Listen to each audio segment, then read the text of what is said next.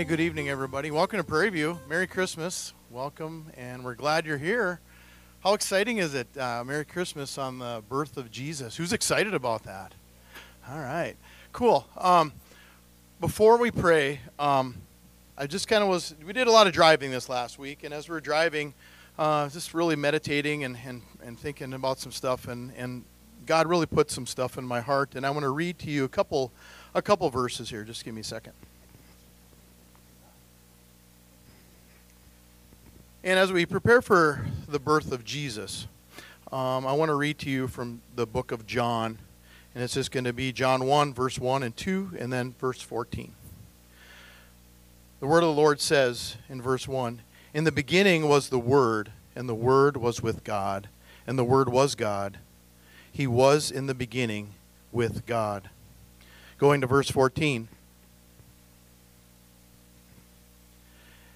And the Word became flesh and dwelt among us, and we have beheld his glory, the glory of all the only begotten of the Father, full of grace and truth.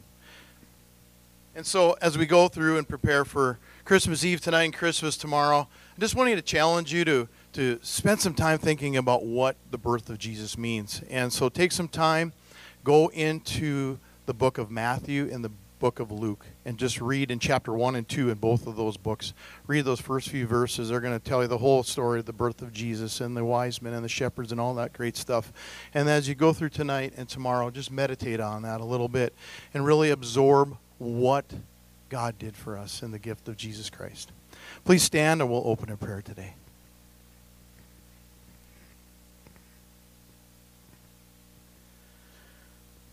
Father God, we come to you on this great night, this glorious night, and we're just going to worship and praise you and thank you for this amazing gift that you are giving us again each year. We get to think about the birth of Jesus Christ, our Savior, that came so many, so many years ago, Lord. Just we, we worship you. Holy Spirit, we ask that you come and fill us to help us find a closer relationship with Jesus. We just want to praise you, God, and think about that that gift that you gave us so many years ago for you are the God of today and yesterday, and you will be the God of tomorrow. We can always think of the birth of Jesus and our salvation in Him that we have. In your precious name, Jesus. Amen. Good evening. It's good to see you all here, and um, glad that the weather worked out that we were able to do this. Uh, Christmas Eve is one of my favorite times of of the year, and it's um, because this night is special, and I, I, love the candlelight service. I love just the, the intimacy of it, the, the beauty of it. And it's on the eve of the greatest day known to mankind, which is the birth of Jesus Christ. And on, on this side of his birth, we, we don't get to experience what it was to, to have to wait for a Savior, uh, to, to not have a Savior that had came yet. And so we, we enter into this a little bit different, but I want us to go into the scriptures tonight to look at what it means to have a, an expected hope. And uh, just like the people that we'll encounter in tonight's sermon, we need to be a people that live with an expected hope. A hope that is deeper than just uh, well wishes and, and warm vibes, a hope that actually means something. So if you have your Bibles with you tonight, you're welcome to turn with me uh, into Luke chapter 1. And if not, they'll be on the screen. But Luke chapter 1, beginning in verse 5, we're going to read about Zacharias.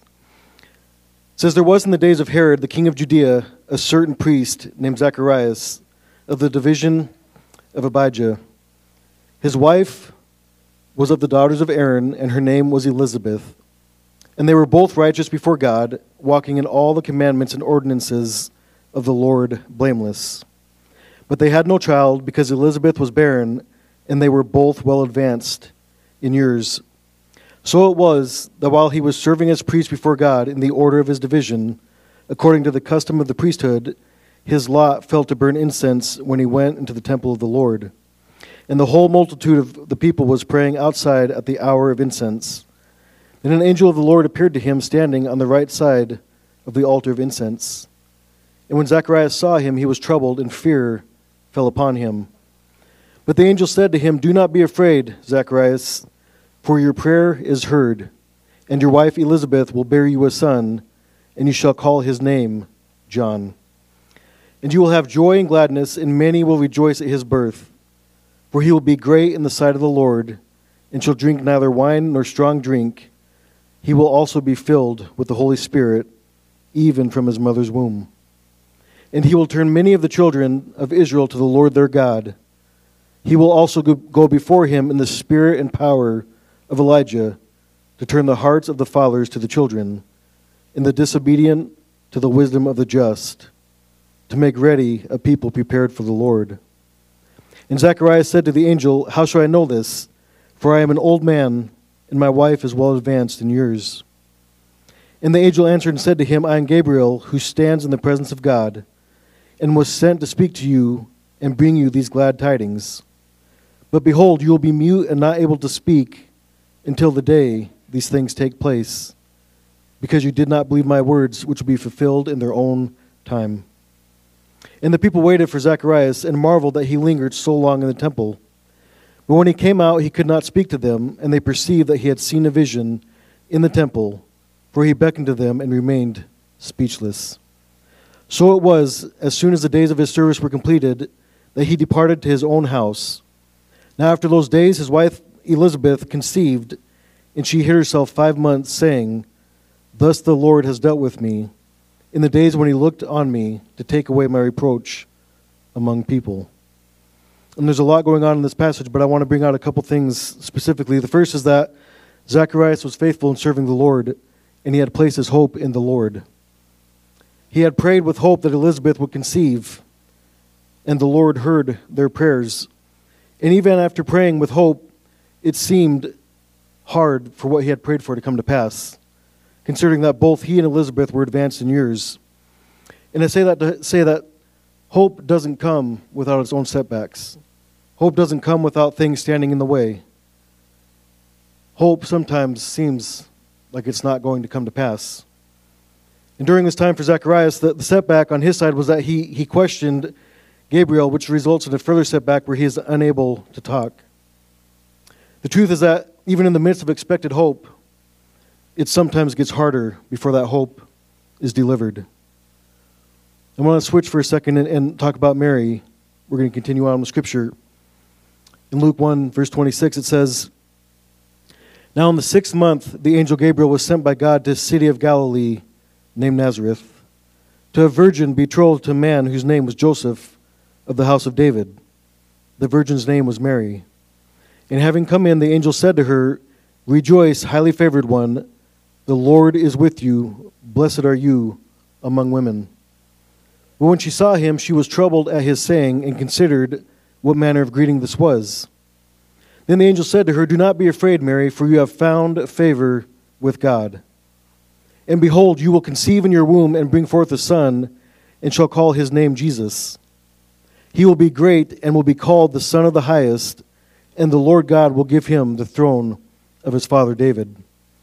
And he will reign over the house of Jacob forever, and of his kingdom there will be no end. Then Mary said to the angel, How can this be, since I do not know a man?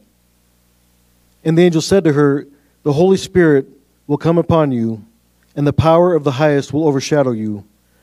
Therefore also that Holy One who is born will be called the Son of God.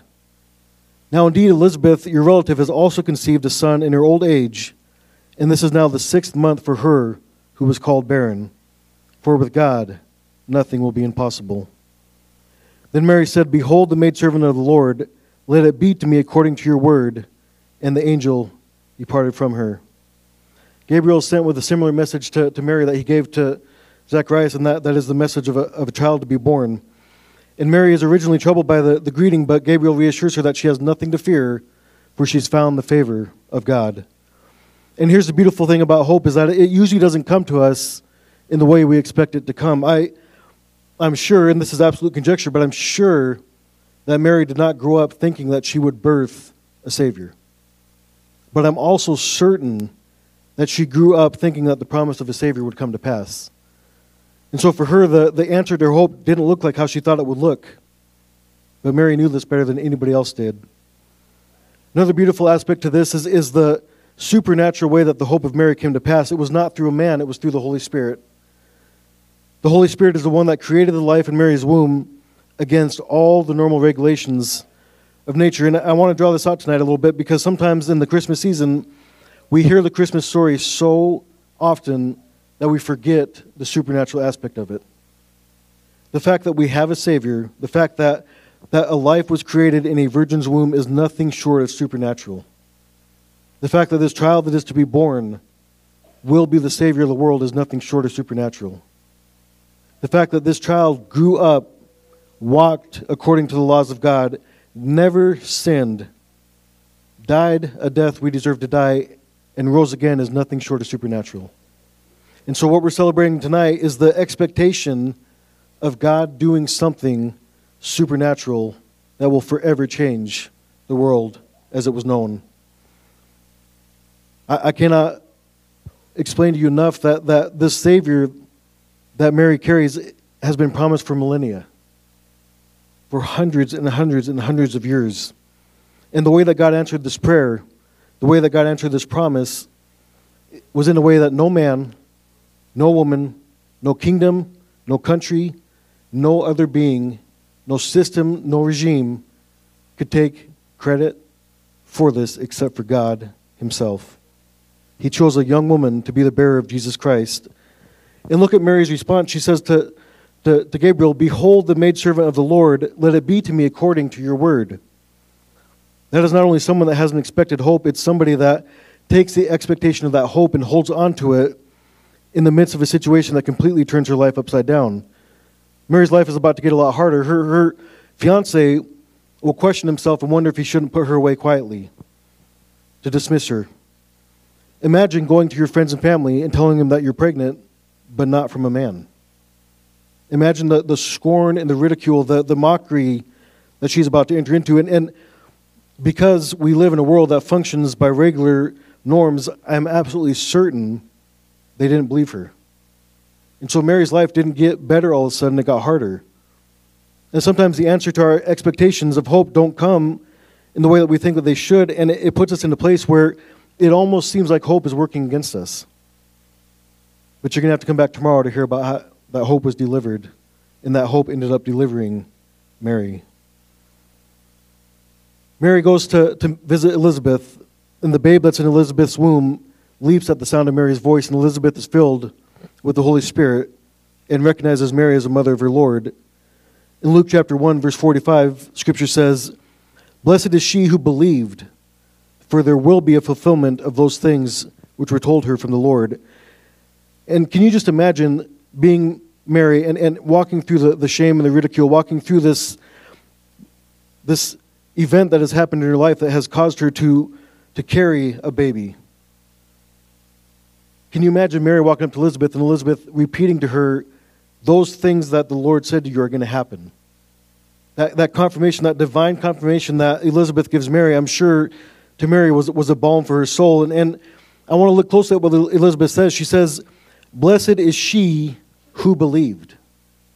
Mary trusted what the Lord had said.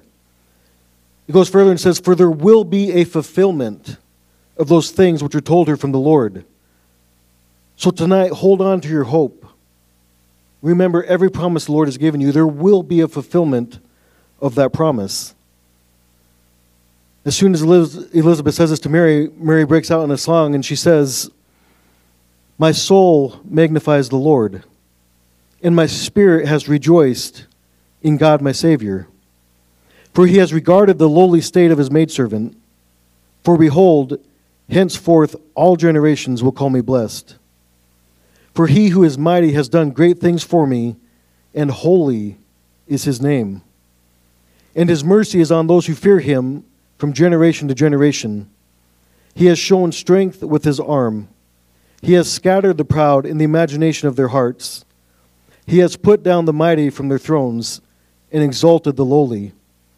He has filled the hungry with good things, and the rich he has sent away empty.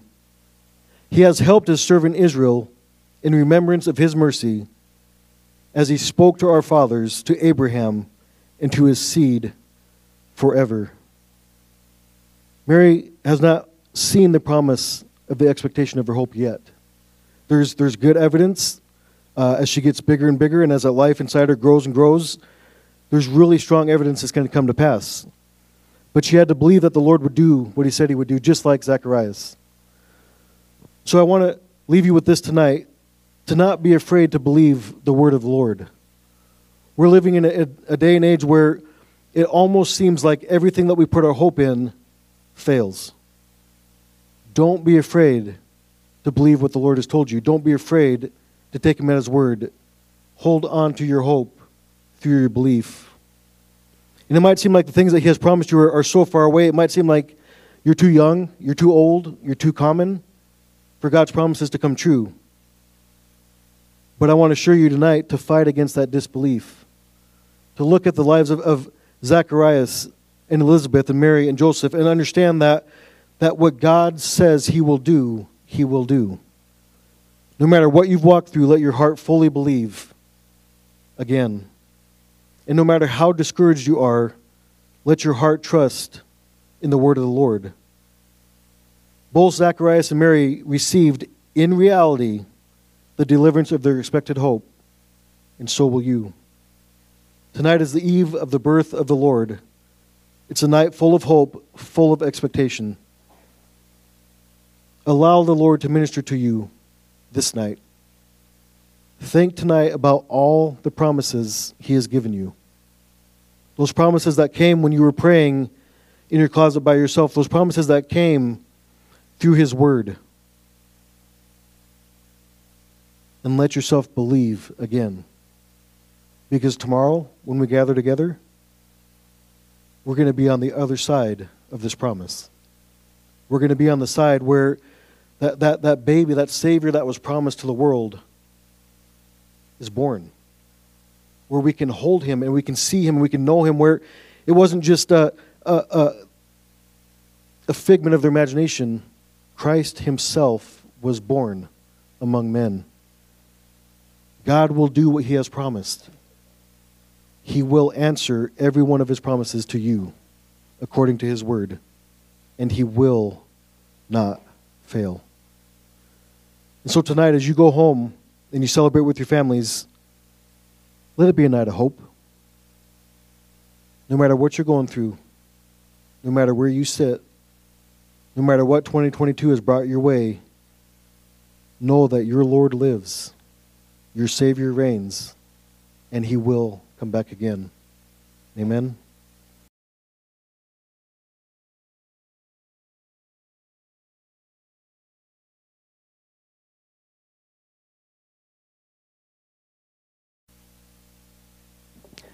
Reading from 1 Corinthians chapter 11, verse 23.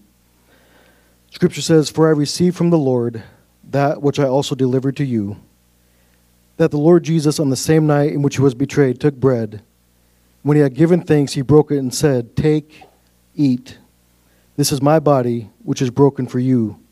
Do this in remembrance of me. You may eat the bread.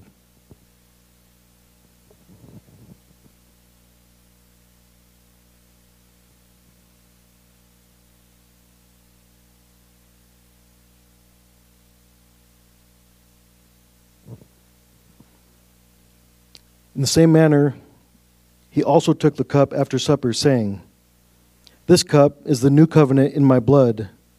This do as often as you drink it in remembrance of me. For as often as you eat this bread and drink this cup, you proclaim the Lord's death till he comes. You may drink the cup.